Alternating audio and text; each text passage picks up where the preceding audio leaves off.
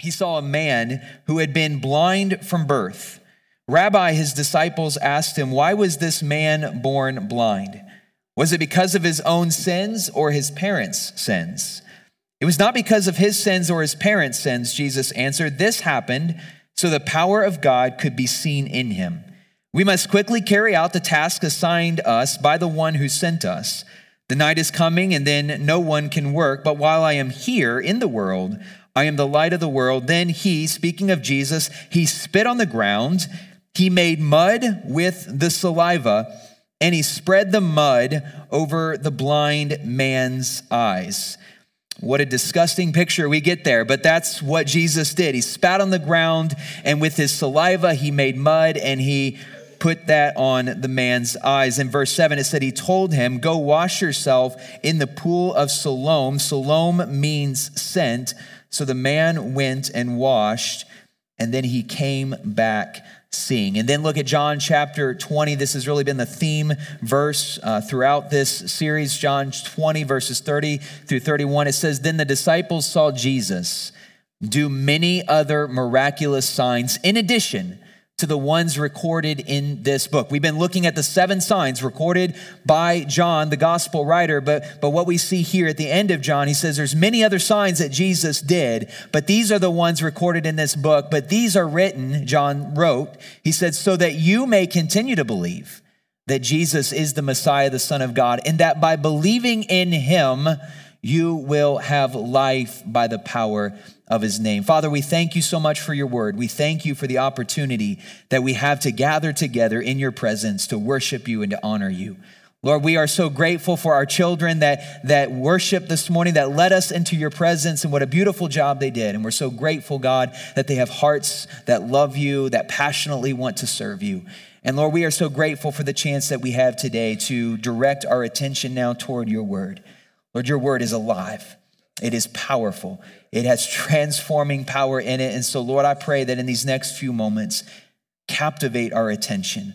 And God, my prayer is that they would not hear me speak, but only you speaking through me today. Holy Spirit, help me to proclaim your word with boldness, with passion, with clarity, with simplicity. And God, help me to decrease and you to increase and be the focus of our time together, I pray. And Lord, as we give ourselves to your word today, I pray that each person in this room, myself included, may we walk out of here changed, different than how we came in today, because we've encountered the living, faithful presence of Jesus Christ. We love you. In Jesus' name we pray. Amen. Uh, today, um, we are looking at the sixth sign in John's gospel. Uh, this particular sign we're going to see today will actually cause quite the ruckus among several groups of people. When Jesus heals this blind man who was blind from birth, it's going to really stir up the crowd today. I want you just to recall, just for a second, if you've been with us for the last few weeks, and if not, let me just refresh our memories. These signs that are recorded by John in John's gospel. Uh, John himself wrote and said that they were written so that you may continue to believe. They, they were recorded for a very specific purpose. They were recorded to reveal the glory of God. If you recall throughout John's gospel, every time that one of these signs took place uh, in some level, in some fashion, God's glory was revealed and people's lives were changed. The disciples, they believed when Jesus turned water into wine. Uh, we see all throughout Scripture, even in the Old Testament, anytime that a miraculous thing took place or, or an event or a divine activity took place, God's people were moved and His glory was revealed, their lives were changed. We know that the signs were often recorded so that our faith would be strengthened and so that others, when they, re- when they read and see what God has done, maybe even new faith would result. And we're going to see that today's sign, though, is going to stir up a plethora of emotions and responses. We're going to see the Pharisees and, and, and the crowd and everybody really all over the place when it comes to their response to the sign recorded in John's gospel. Now, let me, we didn't read the whole passage, but let me give you just a quick synopsis uh, of the narrative that unfolds here in John chapter 9. First of all, we see that we're dealing with a man who has been blind from birth, but Jesus is going to restore his sight. Now, this is an interactive miracle uh, unlike the turning the water into wine, or, or even in earlier cases when, remember when Jesus uh, just simply said to the royal official, He said, Your son will live. Jesus didn't go to the man, He didn't go to the son, He didn't touch him to heal him. He just simply spoke the word, and the boy was healed. But in this particular case, we're going to see it's a little bit different because there's some interaction that unfolds. What does Jesus do? He spits on the ground, he, he makes mud, and he takes that mud mixed in with his saliva and he wipes it on the eyes of this man who had been blind from birth. So it's an interactive miracle. We also see in this narrative that the neighbors and other close companions, they struggle to recognize the man who had been blind from birth in his restored state.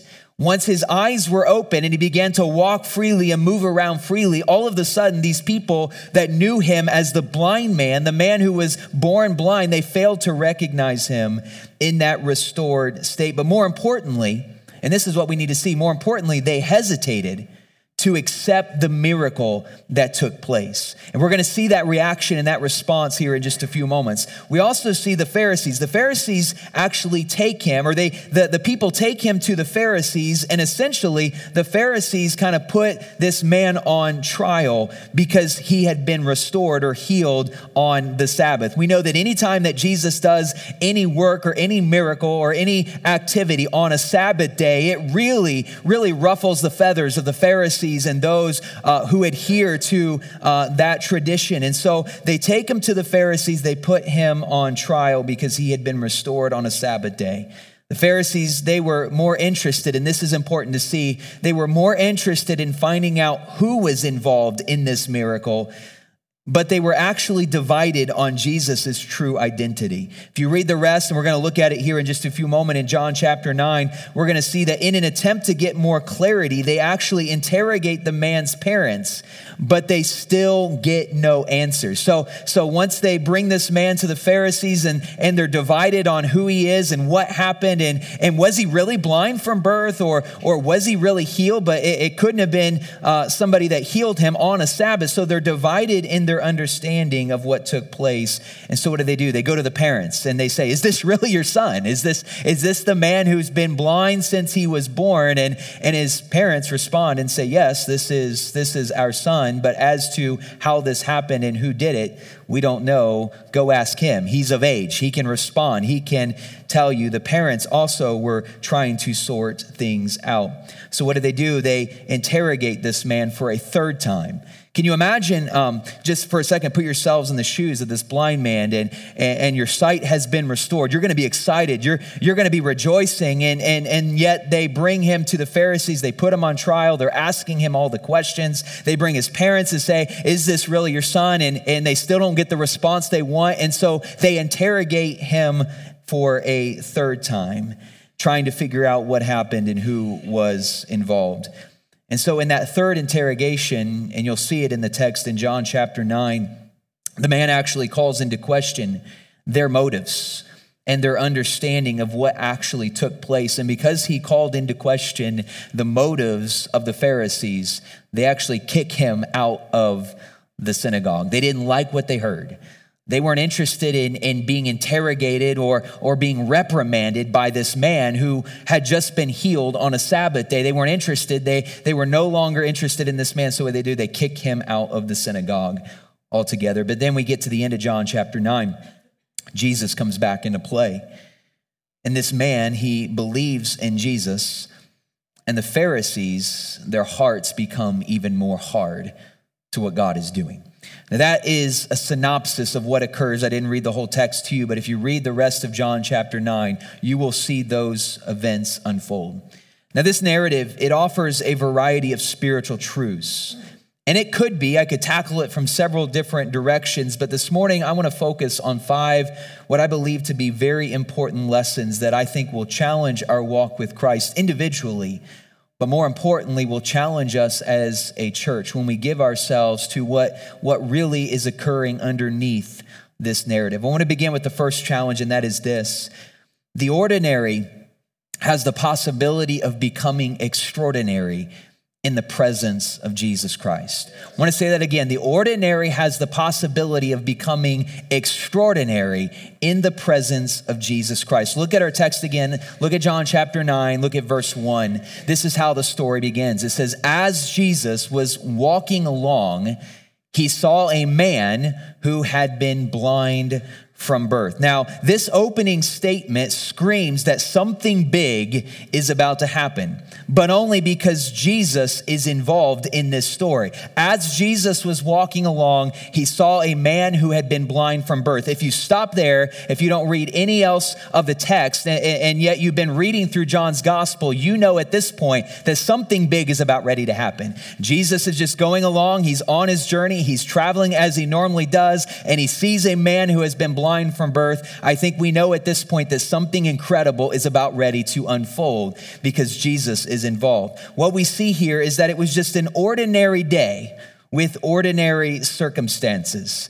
Uh, I think most of us probably understand ordinary days with ordinary circumstances. We, we oftentimes go through life, we have our routines, we have our rhythms, we understand the ordinary aspects of life, and that's what it was for this man in that moment. The man who had been born blind from birth, he was just likely going through his routine that day. Nothing was really different for him. He woke up, he, he ate the same breakfast that he ate every single morning, he, he, he took a granola granola bar and a cheese stick. That's my breakfast, by the way. He took a granola bar and a cheese stick. He ate it. He went where he normally went. He was just minding his own business. It was an ordinary day for this man who had been born blind from birth. It was not a festival day. Unlike some of the other signs and miracles that took place, there wasn't some Jewish festival unfolding. It wasn't Passover. It wasn't the Feast of Tabernacles. Nothing extraordinary about this day. This was just an ordinary day. It was very likely just another day, like maybe a Monday for some of us, just an ordinary day. We're ready to get through it. Um, we, how many of you like Mondays, by the way? Let me ask that. Any, I like Mondays, believe it or not. Uh, a few of you, and a lot of you just, I, I lost respect because, um, but I do, I do. But, but here's what I want you to see it was just another ordinary day for this man. Yet, the presence of Jesus transformed the entire atmosphere. As Jesus was walking along, he didn't see this man's blindness as a tragedy.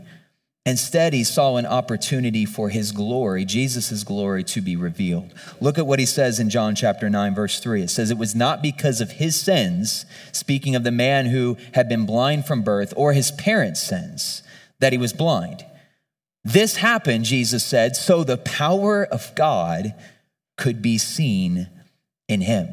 Jesus didn't look at the man in his blindness and see it as a tragedy. Jesus looked at this man who had been blind from birth, and he saw this as an opportunity for the glory of God to be on display and for God's glory to be revealed. And remember, every time throughout John's gospel, every time God's glory is displayed and revealed, there are some incredible things that happen. There are some awesome responses that come forth from the glory of God being on display. Disciples believe, people are moved, people long for his presence. And so, once again, we see here is an opportunity for God's glory to be put on display. What we see in this miracle is that Jesus was the initiator here.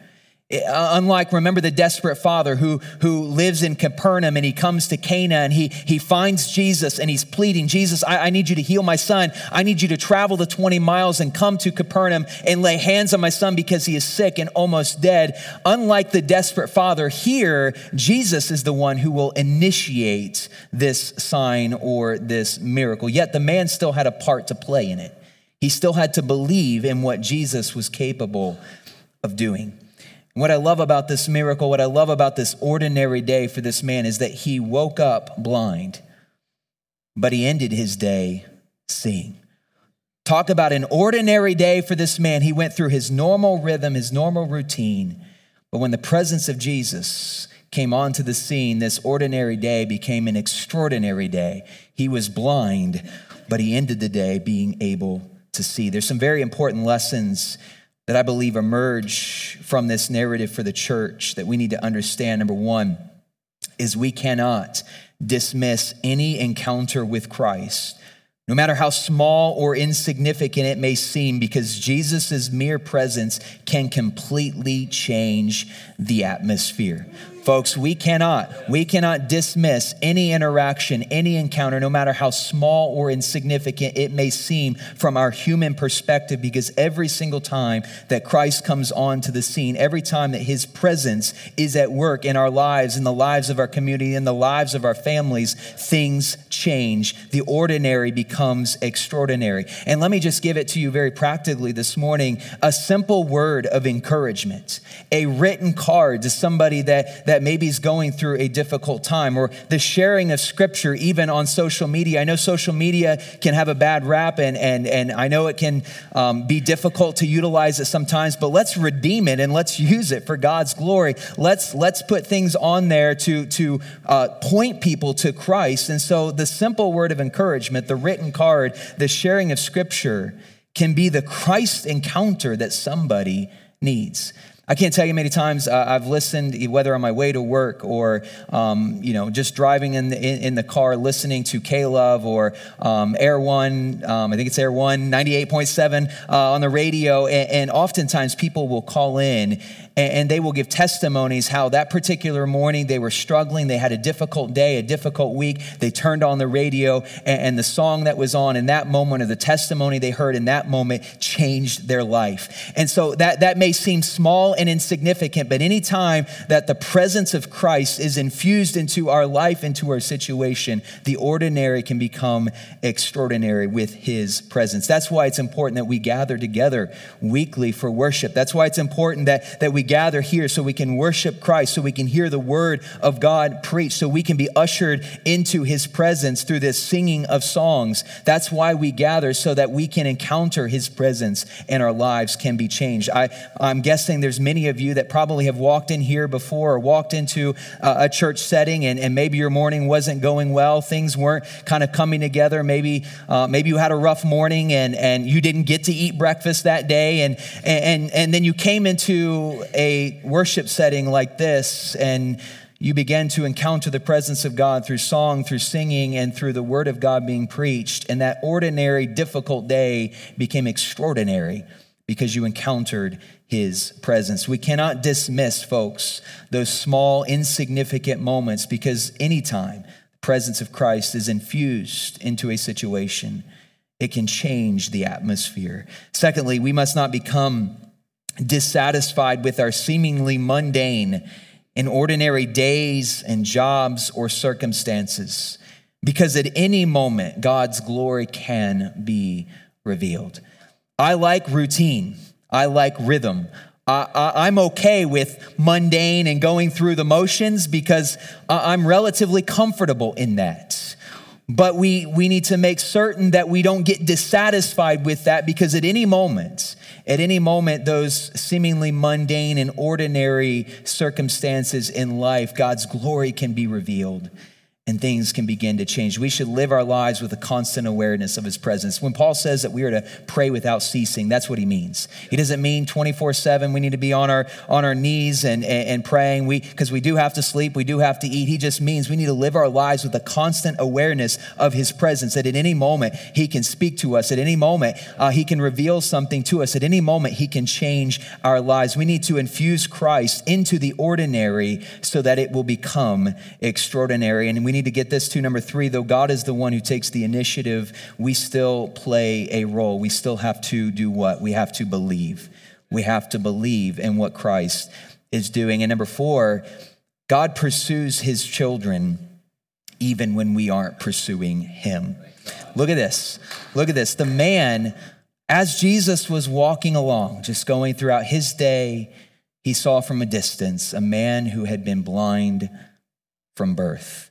This man wasn't pursuing Jesus. This man wasn't looking for a miracle. This man wasn't looking for a sign, but Jesus was still pursuing him. I am thankful Thankful that we serve a God that even when we don't faithfully pursue Him, He still pursues after us. There may be people in your life that you're praying for. There may be friends, there may be family members, there may be sons or daughters that, that maybe have walked away from a relationship with Christ. And, and whatever the situation may be, the reality is, even if they aren't pursuing Jesus right now, you can rest assured and know with confidence this morning that Jesus is still on a mission, that he is still pursuing them, that he still loves them, and that he longs for them to come back to know him. And so that, that we see that here in this story, though, though this man wasn't pursuing Jesus, Jesus was on a mission.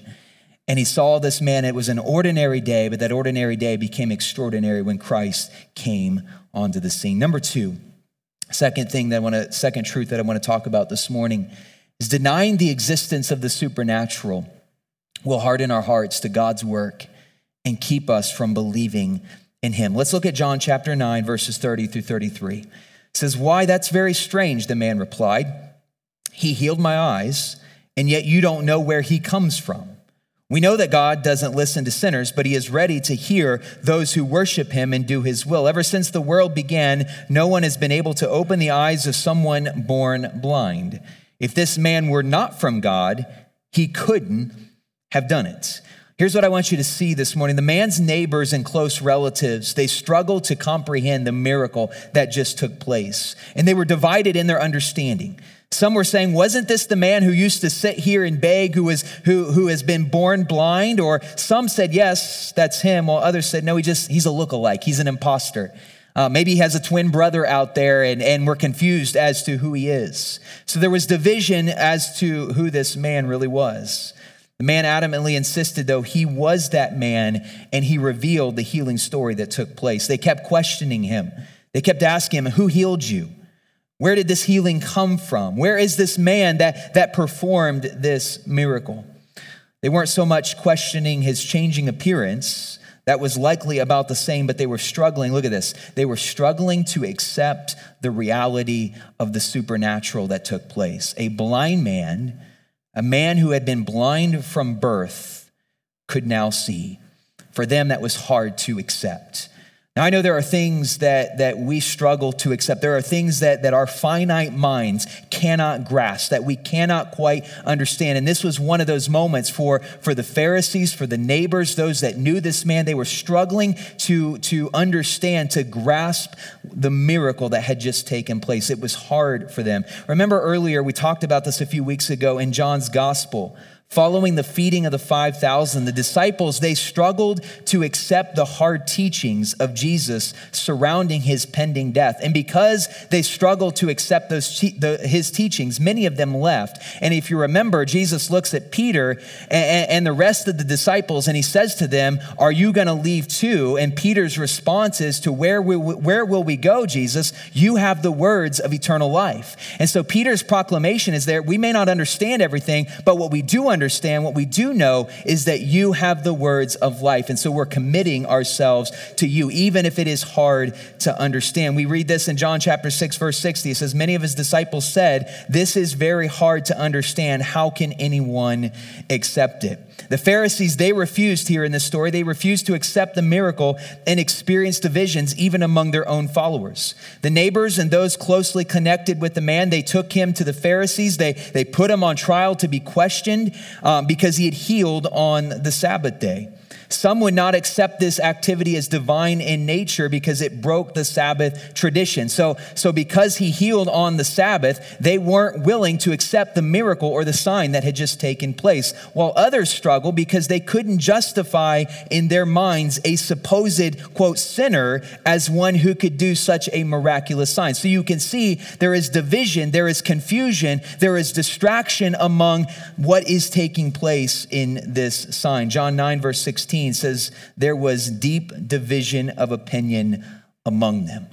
So you can see that this miracle, this sign, it's, it's really wrestling the feathers of the Pharisees and the neighbors, and there's confusion, there's arguing, there's, there's, there, there's discussions regarding what just unfolded in this story. The Pharisees, though, they would not accept the reality of the supernatural because it did not fit their scheme, didn't fit their understanding, it didn't fit their plan which would eventually create hard hearts and keep them from understanding the truth. So, what does that mean, though, for the church? There's a few things to consider. Number one, we need to guard against the temptation to be skeptical and suspicious of supernatural activity that takes place in our lives. Now, look at this skepticism and cynicism surrounding the supernatural is an easy response. I've been there. I, have seen supernatural things unfold. I, I, it's easy to be skeptical of it because I've also seen it abused.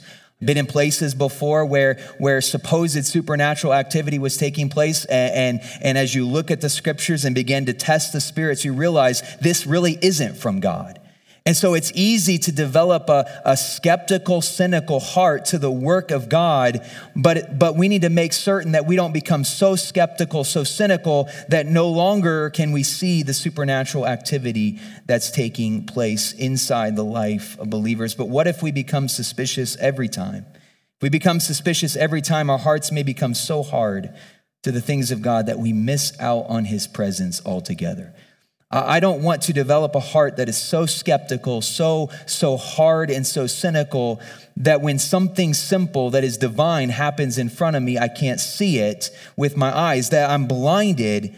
I want to make certain that I'm able to see. But here's, here's the caveat to that. Number two, we also need to learn to develop discerning hearts and minds in order to comprehend what is truly divine in nature versus what is man initiated or ordained. I want to have an open heart to accept the supernatural. I don't want to have a suspicious, critical, cynical attitude when it comes to the work of God. But at the same time, I want to make certain that I have a discerning heart to know is this from God or is this man initiated? And that's important, folks. As believers, as followers of Christ, we need discerning hearts. We need to be able to look at something. We need to be able to, to explore something and, and say, is this from God? Does this line up with His word? And if it does, and if it lines up with, with His word and the counsel of others, then it is very indeed from Him. Discernment comes from God, comes from knowing His word. And it's always appropriate when testing the spirits. We need to have discerning hearts. I think one of the greatest examples we've seen of that recently uh, with the outpouring that took place at uh, Asbury College, Asbury University, uh, there was a lot of skepticism and critical spirits around what was taking place. But from those at the college, those at the seminary, there was a lot of discernment taking place, praying and seeking, is this from God? And I see because they gave themselves to the word, they were able to discern what was taking place was indeed from God. We need to be open to the things of God, what He wants to do in my life, in the life of this church. Let's not close them out with our skepticism and refusal to accept the super, supernatural. Spiritual blindness will produce critical and harsh spirits surrounding God's activity, but there is a solution. Jesus came to do what? He came to open our blind eyes. He says, The Spirit of the Lord is upon me. He has anointed me to preach the gospel, to heal the sick, to open blind eyes, to give sight to the blind. Jesus came to be the light of the world, to give us light in the midst of darkness. So we need to make certain that our eyes and our hearts and our ears are open to the work of God. But let's do it with discerning hearts. Let's make certain we know the word of God. We know what scripture says. We receive counsel from those that we trust so we can discern faithfully the activity and the work that God is doing doing in our lives so we can experience those things with joy. Number three, give these last few to you quickly. Places of spiritual darkness breed spiritual blindness cutting communities off from God's work. So it's imperative that the light of the world shine brightly in the darkness. Look at John chapter 9, verses 4 through 5. We must quickly carry out the task assigned us by the one who sent us. The night is coming, and then no one can work. But while I am here, Jesus says, in the world, I am the light of the world. Jesus had a very specific mission. He came to carry out his Father's business. And he knew that his time was short. He knew there was a day coming and his day was approaching when, when he was going to go to the cross, when he was going to die, be resurrected, and ascend into the heavens. And so he knew his time here on earth was short. We see this, first of all, in John chapter 2, the very first sign. He told his mother, remember at the wedding where he turned water into wine, he said, My time has not yet come. And so he knew his time was approaching, but it had not yet come. In other places in John, he notes the same thing. Here, he is indicating the importance of stewardship stewarding his time wisely because time is running out. He's getting closer to the cross, he's getting closer to fulfilling the mission completely for what he had come to do. And spiritual darkness, which just simply indicates blindness to the truth of God, consumed much of the world. So Jesus came to act as the light of the world. Here's a few things for us as a church to consider. When it comes to this understanding. First of all, I've talked about this before, uh, but there are, I believe, 3.1 billion unreached people, or 3.1 billion people who are unreached. That means they have no access to the gospel whatsoever. They are living in spiritual darkness. There are people in our own backyards that are blinded to the truth of God's word. Therefore, we must act and respond with urgency. Now is the time to go. Now is the time to pray. Now is the time to give because our time could very well be running out. Again, 3.1 billion people who are destined for eternity apart from God's presence because they are blinded to the truth. There are 1,400 people here in Dunkirk who are unchurched and living in spiritual darkness. Jesus came to do what? To open blind eyes. And we, church, we are the vehicle, we are the instrument that God chose to introduce those living in darkness, spiritual darkness, to the light of the world. He didn't choose some other means. He didn't choose the political world. He didn't choose, um, you know, social media. He chose us, the church, to be the vehicle, to be the instrument by which we communicate the good news, the gospel of Jesus Christ, the light of the world. He has chosen us to be that vehicle. And in order to do that, we need the Holy Spirit to empower us to be faithful witnesses of Jesus Christ. Number four, part of our spiritual journey with Christ includes wrestling through and being okay with tension because our finite minds cannot grasp the infinite complexities of our eternal God. Here's what I want you to see from the story. The Pharisees, they couldn't balance the tension. They were struggling because he worked on the Sabbath. So their response is, He can't be from God. But others were struggling because at the same time, something miraculous, a man who has been blind from birth can now see, had just taken place in front of their eyes. So, how could a sinner then perform such a task? They couldn't grasp what had just taken place in front of them. They ended up calling in the parents as a witness to this work, but even the parents couldn't grasp the fullness of the miracle. John chapter 9, verses 18 through 21. I'm not going to read it, but up on the screen, the parents too are struggling to wrestle with what just unfolded in front of them. Folks, we constantly wrestle with certain tensions when it comes to God's kingdom because He operates in a realm that our finite minds cannot completely grasp. Isaiah, I think, pens it best. Isaiah chapter 55 My thoughts are nothing like your thoughts, says the Lord. My ways are far beyond anything you could imagine, for just as the heavens are higher than the earth, so my ways are higher than your ways, and my thoughts are higher than your thoughts. There's a lot of tensions that we wrestle with, especially inside the church realm. There are things that maybe questions you've asked before. How can, if we serve a loving God, why does pain and evil and sickness and disease even exist? Sometimes I think we wrestle with, I, I, prayed days upon days upon days for a miracle or for healing to take place, and I never got that healing that I prayed for. How, how can we serve a, a loving God if He didn't answer my prayers? I think we wrestle with what about those who've never heard the gospel? What about those who've never heard the good news of Jesus Christ? What, what is their eternity? What is that going to look like? Those are tensions that our minds struggle to wrestle with. I'm actually in the summer going to do a four, four or five week series just simply called Questions for God, dealing with some of those questions, dealing with questions regarding a loving God and the existence of pain and, and evil and darkness. How can we wrestle with that from a Christian biblical standpoint? What about those who have never heard the good news of Jesus Christ? What is their eternity? Those are things that we will wrestle with, but those are the tensions because our finite minds cannot grasp the complexities of an infinite, eternal, holy God. And, and, and, so, what are we supposed to do? We are to give ourselves to the Word, to grow in our understanding. He will begin to open our eyes, and here's the reality until we see Him face to face, we won't have full understanding. But we can grow in our understanding. We can have a better understanding of what the Scriptures teach. And so, we need to learn to find balance while at the same time always growing in our understanding of who Jesus is. We even see that there is the, the, the, the, blind man. In his blindness, there is progressive growth that takes place, and we see that with him as well. And finally, number five, and worship team, if you want to come, I'll give this last one to you quickly. When spiritual sight is received and insight is growing, it will produce belief, resulting in only one worthy and acceptable response. Let's look at the text again, John chapter 9, verses 35 through 38. says when Jesus heard what had happened, found the man and he asked, Do you believe in the Son of Man? The man answered, Who is he, sir? I want to believe in him. And Jesus said to him, You have seen him, and he is speaking to you. And then the man's response that the glory of God now has been revealed. Remember, the signs exist so that you may continue to believe, and in that in your believing you may have life.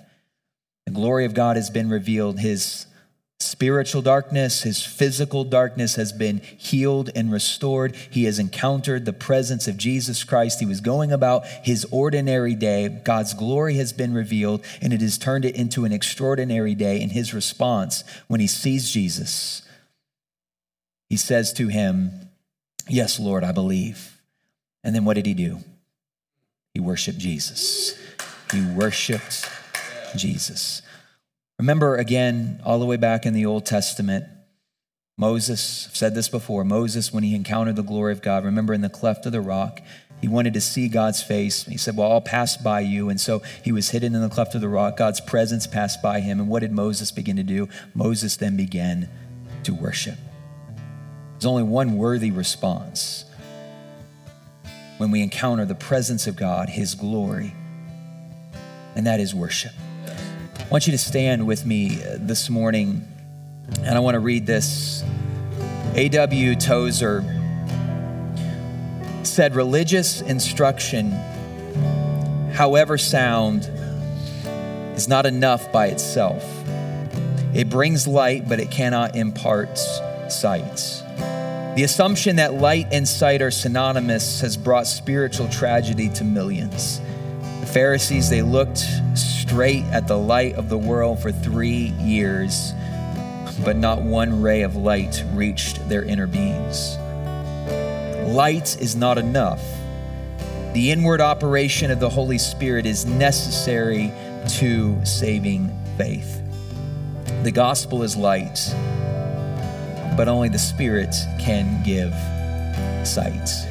That, that's why when we share our faith, when we share the gospel, when we share the good news, we're not just proclaiming what the Word of God teaches. We're praying for those lost people. We're praying for those prodigals that the Holy Spirit would prep their heart, that He would stir in them a longing for Him. Because there is there is a working in that as the Holy Spirit begins to work in their heart and in their life, and as we pray for them and as we present the good news to them, all of that begins to work together and he begins to give them that revelation, that longing, and that passion for his presence with your, with your eyes closed.